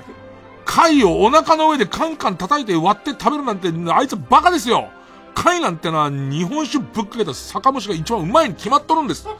一手間を惜しんどるから本当のうまさに気づかんのですよ。カツだカツ。ペンネーム和歌山県にお住まいのエッチさん。ラッパ眺めてる少年ね。そんな暇があるなら素振りをなさいよ。そんなんじゃプロ野球選手になれませんよ。ラッパなんてね、インタビューのためにラッパ欲しいって言っとけばヒットを2000本ぐらい打った時にチームメイトがくれますよ。勝つです。ペンネームマーチブラウン。ラーメンの文字をひらがなにして途中に小さい青を入れてラーと書いてからニョローっとして麺とくる看板出してるラーメン屋、まずいに決まっとるんです。いやわかんねえよ。あとね、鳥柄と人柄をかけてるポエムをやめろ。絶対特定のラーメン屋あるわこれは張本さんがもう凝り固まった意見で言ってますからね。頭のタオル外せ。いいじゃねえかタオルは。勝つな勝つ。ペンネームマジカルバロス。ラーメン屋でレンゲにミニラーメン作ってから食べとるやつに勝つですよ。そんな無駄なことをしてる間にライバルたちは走り込みをしとるわけですよ。普段から走り込みと素振りを続けてれば体はどんどん大きくなって相対的にラーメンは勝手にミニに近づいとくんですよ。ハリさんすごいな説得力が。勝つ勝つ。形状記憶老人。ラクダのコブを股間に押し当ててコブニーをしようとする男なんてやつはね、ラクダを飼う前は毎晩鶏のトサカを気筒に当ててトサにしてたに決まっとるんです。勝つ。もうラクダもほらラクダあたりをもう絶対行きますよそりゃ。あとは切り口ですよ。ピストルチョコ。ラクダのおしっこで頭洗うやつはね、リンスインシャンプーを使ってないに決まっとるんですよ。でしょうね。砂漠に水がないですからね。もうそうするしかないんですから。それ勝つですよね。ペンネームイノシシだったのにライスおかわり自由の権利を捨ててもち麦ご飯を選ぶようなやつは弥生県に来なさんな。勝つな勝つ。ペンネームウルトラマンキルだったの。ランジェリーパブの女の子たちがあんなに薄着なのにこの真冬でも風邪一つひかないのは走り込みをしっかりしている証拠ですよ。キャンプ中に風邪をつくようなナンパ者は彼女たちを見習ってハッスルタイムで放乳をもみしなかれなさいよ。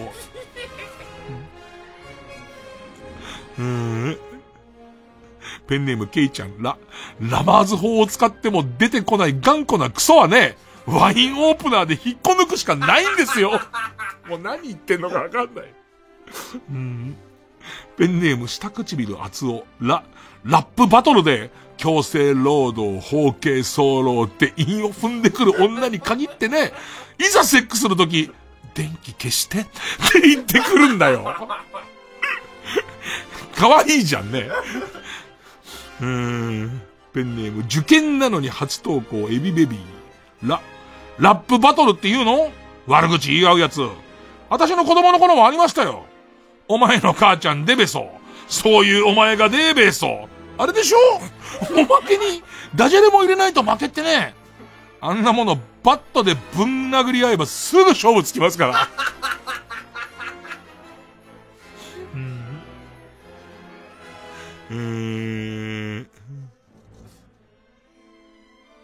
ペンネームシグ、ライブシーンで今人気のビッシュ？あれ何者ですか？ダルビッシュだったら私は許しませんよ。アイドル活動も SNS もやめて、毎日地平と墓まで走り込みして大投手になってから、ツイッターとアイドル活動しなさい。勝つだ、勝つ。多いな、おい。ペンネームおはようゴージャス。ラバー素材の全身衣装を着た AV あるでしょ。もっと素材にこだわった方がいいですよ。関節部分にたるみがあっちゃ、せっかくのピチピチ感が半減だ。SSK とか Z に問い合わせたら、良いゴムがあるはずだから。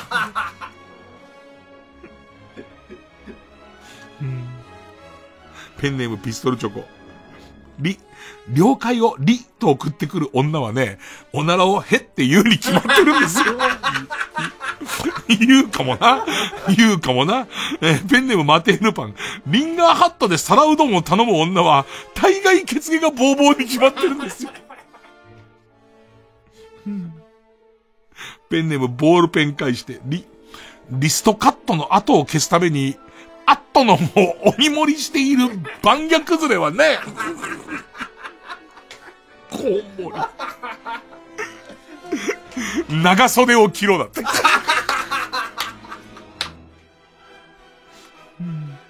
ペンネーム12人山。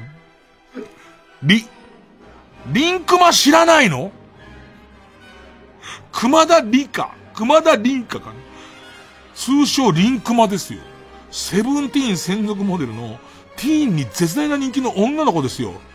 そりゃ走り込みをしないからだよ。原宿まで走っとけば知っとるはずですよ。時代に取り残されたくなきゃすぐに走り込みなさいよ。なんかネットで聞いたら可愛かったよ。ね、こういうところで知識を得てくんだと思うんだよね。張本さん経由でリンクマ知ったよ。ペンネーム電動コケティッシュ。リカコみたいなやつ、リカコに影響されとるやつ、そしてリカコ本人全員勝つ。あともうじゃあリリコも勝つ。ペ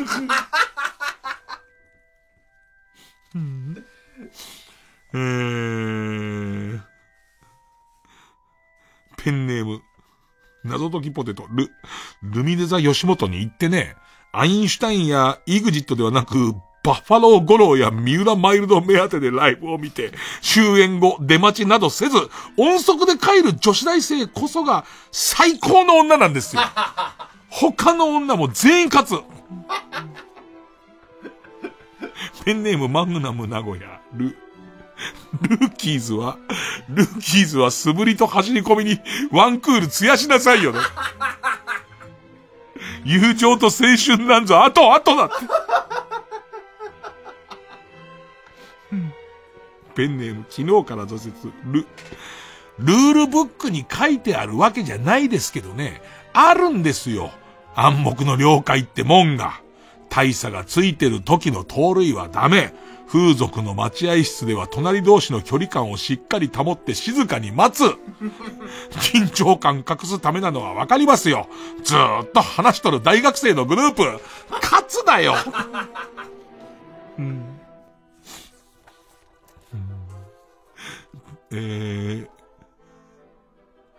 ペンネーム鳥庶民。レゴで作った等身大の広瀬アリスはね、大手もデコボコで硬いんですよ。ペンネームマーチブラウン。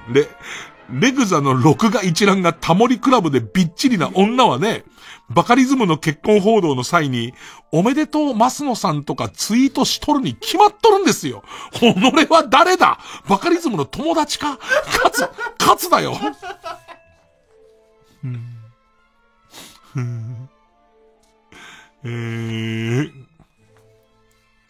ペンネーム、そろそろ旧姓中山、ろくにお笑いセンスのない奴がペコパのパロディツイートをしてどん滑りしとるのを見とると、ペコパ自身が滑ってる感が出てかわいそうだよ。カツー。ラスト、大自然守る老害だって番組に批判的なコメントをする人がいるみたいですけどね、そんなに関口さんのことを悪く言うもんじゃないですよ。勝つな。本当に言いそう。本当に言いそう、カリさん。さあ、ということで、投票です。ですから、ここで一旦リクエストの方は、フリートーク2019の方は一旦止めます。勝ったと思う方のカルタが劇場版、深夜のバカ力カルタなら、メールの件名に劇場版。あっぱれ張本勲カルタなら、メールの件名に張本と書いて送ってください。そしてメールの本文に、住所、氏名、年齢、電話番号を書いて、これからかかる曲の間に送ってください。投票は一人一回で抽選で3名様にバカ力カードをプレゼントします。メールアドレス baka@tbs.co.jp baka@tbs.co.jp です。曲ザ夏休みバンドでネバーエンディング通り。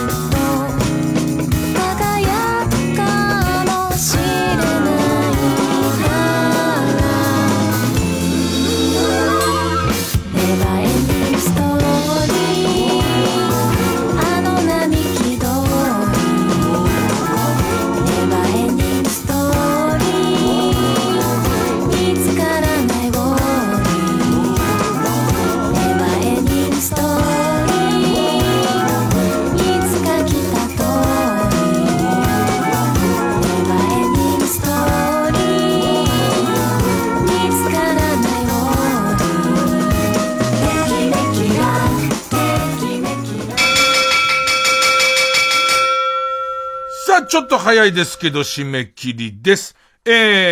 劇場版深夜のバカ力カルタ、281票。あっぱれ張本勲カルタ361票。勝ったのは張本勲カルタ。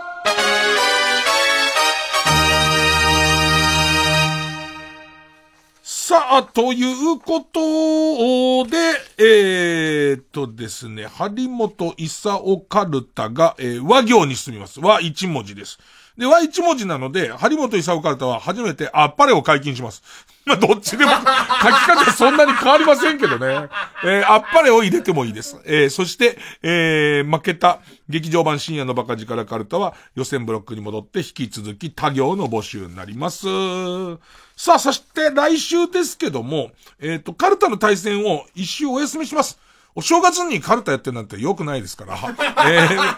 カルタの対戦は一周お休みして、新しいテーマのカルタをまた、いくつか上げていきたいと思っております。新しいカルタのテーマを思いついた方は、カルタの題名、そのカルタの簡単な説明、例題。まあ、例題はあでも何でもなくていいです。好きなところポンポンポンとこんな感じのを書いてくださいっていうのを、送って、ください。深夜のバカ力ホームページに投稿フォームがあります。そっから、送っていただけるとありがたいと。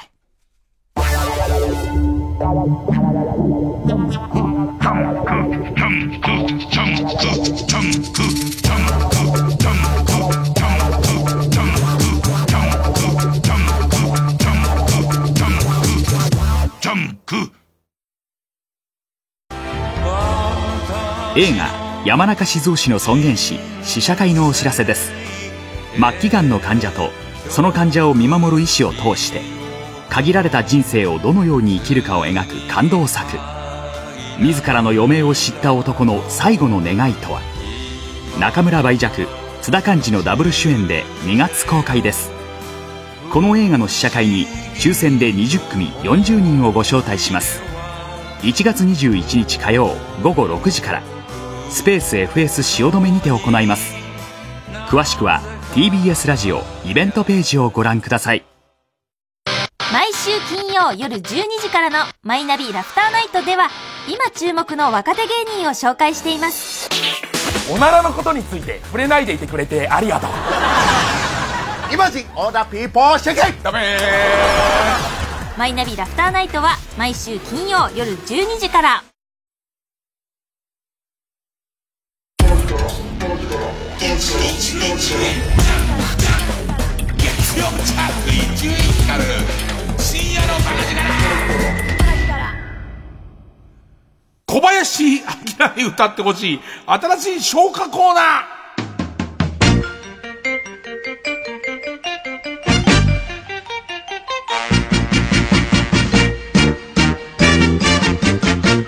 上のオフィスの可愛い子。さあ、最終回です。なんでしょうね。反省はあります。うますぎるっていう。深夜ラジオにうまいの需要があまりないっていう。面白いの需要はあるんですけど、うまいの需要がないって、俺一人いつも選んでは、うわーうめえなと思うんですけど、うまかったとてっていうところにいつもぶつかっていました。大変申し訳ないです。それでもやっぱりね、珠玉のものがありますんで、ほんとうめえんだって。ペンネーム、ババーザ同郷三世。大人のおもちゃ消化。あの子とディルドの待ち合わせ。ローションの前で待っている。だけども電話が動かない。バイブで飛ばせば間に合うか。相当うまいんですよ。あの子とデートの待ち合わせ。あの子とディルドの待ち合わせ。ローソンの前で待っている。だけども電話が動かない。だけども電車が動かない。バイクで飛ばせば間に合うか。ね。こんな感じで読むことになるじゃないですか。うまいんです。すごいうまいんですけど、これ以上のとこが全然ないんですよね。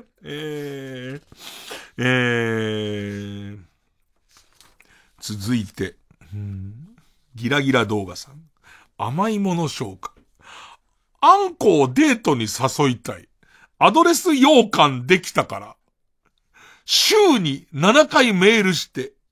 せっかく会えたらかしわ餅、かっこ彼氏餅って書いたんですけど。でも本当に小林明さんとか所ジョージさんとかすごい消化歌ってる。こんなよ。こんな、ね。だってさ、あの子をペットにしたくって日産するのはパッカードだよ。パッカード、かっこバカだけどだよ。パッカードってって思いますから。ペンネームケイちゃん。政治昇華。あの子のお色気ムンジェイン。漂う股間の習近平周辺にパクツネ開いてクリントン、このあたりがもうすごい好きなんですよ。パククネ開いてクリントンって書いて覗いてみたいな処女マクロンオイラのプーチンビンビンラディンって書いてあるんだけど、相当だよ、相当なんだって、これって天才なんだって。あ、もう、このセンスを持ったまま、昭和35年に生まれてたら、もう神なんだって。あの時代までうまいを求められてるから。ねえ。本類マックス。日本人メジャーリーガー紹介。時計を見たらもう5時だ。定時で上がって飲もうかな。一郎、居酒屋繰り出したい。ところが、岩熊行かなくて。上司が視線でマー君中、思わずため息デルビッシュ。もうこのね、これは大沢優里さんにあげようか。このコーナーまんま大沢優里さんにやってもらったって、この思わずため息デルビッシュっていう、もうこのあたりですよね。すげえな。ミニラの親父。ザビケ消化。出禁を食らったキャバレーに、議連がましくメールして、からっきしりや無視されて、一体この後どうするの？まだまだ返事を欲しがるま？そろそろ現実見てみねば。もうすごくない？天才だよね。ただ大沢優里さんに送ったとて、ガンダムってっていう、ザビってっていうことにはなっちゃいますけどね。ペンネームたもつぼしさんですね。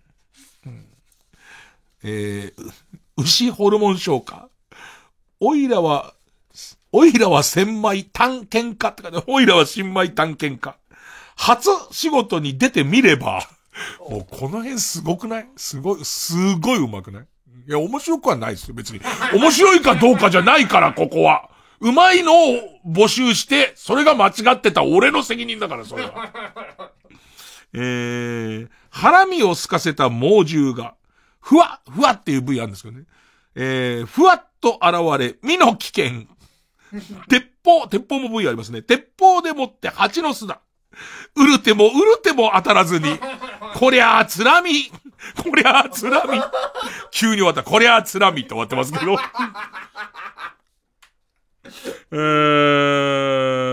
すごいね。本当に、こんなに世の中天才いたかい。ペンネーム、ボールペン返して、洋楽唱歌。全裸で金玉デュランデュランって。相当でしょ？全裸で金玉デュランデュランですよ。ね。芝生に転がり、ニルバーナ、過去寝るんだなって書いてある。袋が日に焼け、マッカートニー。コールドプレイはこれっちりって書いてる。こんなプレイはこれっきり。コールドプレイはこれっちり。見かけたレディーが通報し、ポリスに追われて、モーターヘッドは。すごいよね。もう、ここでやるとさ、なんていうの、アーティスト名がわかんなかったりするからさ、じゃ、この企画と、このネタごと、ベイ FM にあげようか。ね。FM の方が絶対みんなわかる人がいるから。ただ FM と七五調が合わないんだよね、ここのね。全裸で金玉、デュランデュランっていう調子をさ、あんま、ね、ジョン・カビラもやらないでしょ。デュランデュランに関しては相当やると思うんだけども、全裸で金玉のこのトーンが全然出ないから、なんつったらいいのかな、そのなんかこう時代の歪みみたいところにこの名コーナーハマっちゃったね。名コーナーとその名この、天才たちがハマっちゃったね。ウルトラマンキダ太郎。イケメンだけども足臭い。これじゃ嫁さんコンバースあたり、靴消化。靴消化。ねえ、出会いがない木と嘆くより、フィラッと立ち寄れ、クリニック、スニーカー消化。相当いいんですよ。ね。惜しまれつつもですね、時代が早かったか遅かったかのどっちかです。どっちかだったせいでですね、なかなか紹介できなくて盛り上がりませんでした。以上、小林明に歌わせたい消化コーナーでした。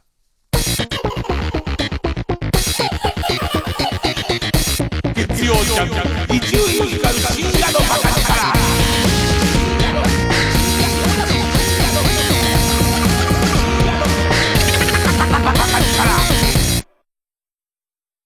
ここで AI 美空ひばりのあれからをお聞きください。夕日がまた沈んでゆく、あっという間の一日、どこかに大事な何か置き忘れたような自分の影、視線は変わらないのに静かに映る景色、生きるというのは別れを知ること、愛しいとあれから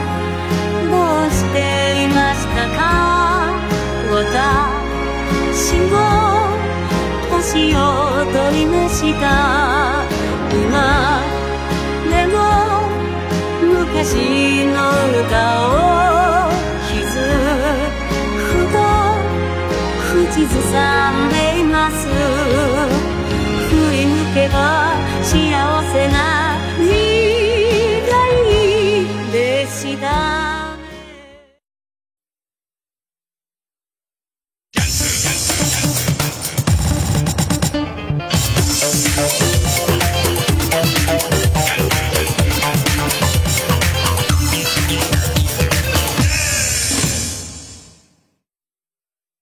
こんにちは。マイナビウェディングの CM に出演中の新田真剣佑です。吉川愛です。結婚式場情報サイトマイナビウェディングは2年連続オリコン顧客満足度 No.1、 リゾート婚や指輪などの情報が満載です。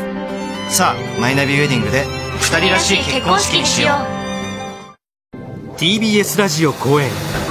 特別展ミイラ永遠の命を求めて、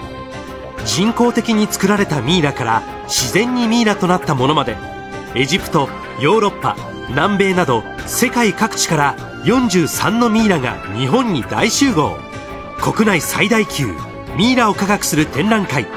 東京上野の国立科学博物館で来年2月24日まで開催。詳しくは TBS ミイラ展で検索、または 03-5777-8600 03-5777-8600 まで。TBS ラジオジャンク、この時間は小学館、中外製薬、関和不動産神奈川賃貸営業本部、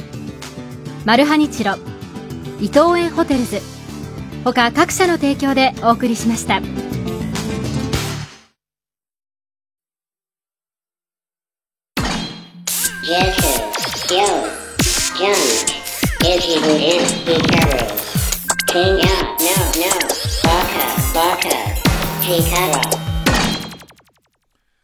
しかしまあ今年も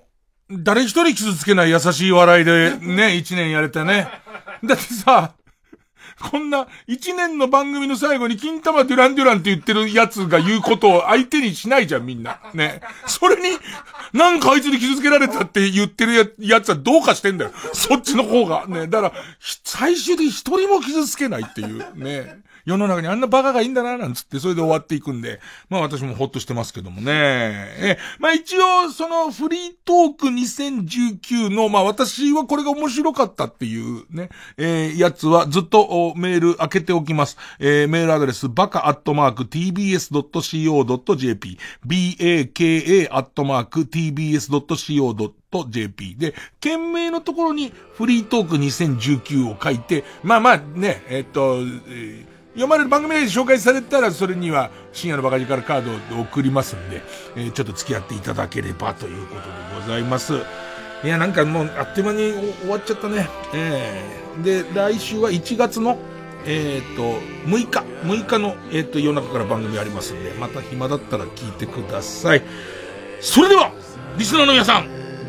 紅白始まったあたりで隕石がぶつかってみんな死にます。残念。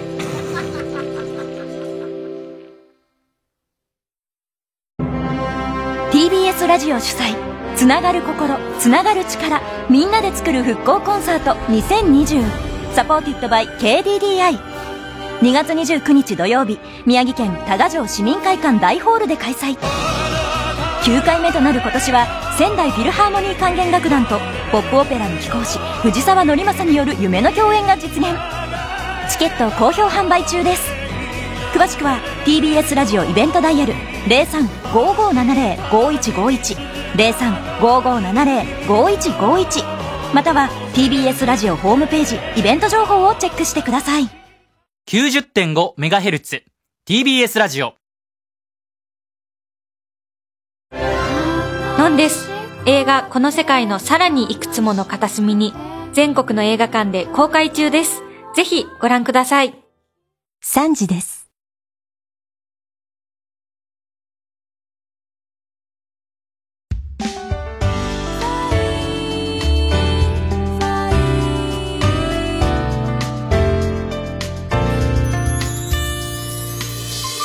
今年も1年ありがとうございました。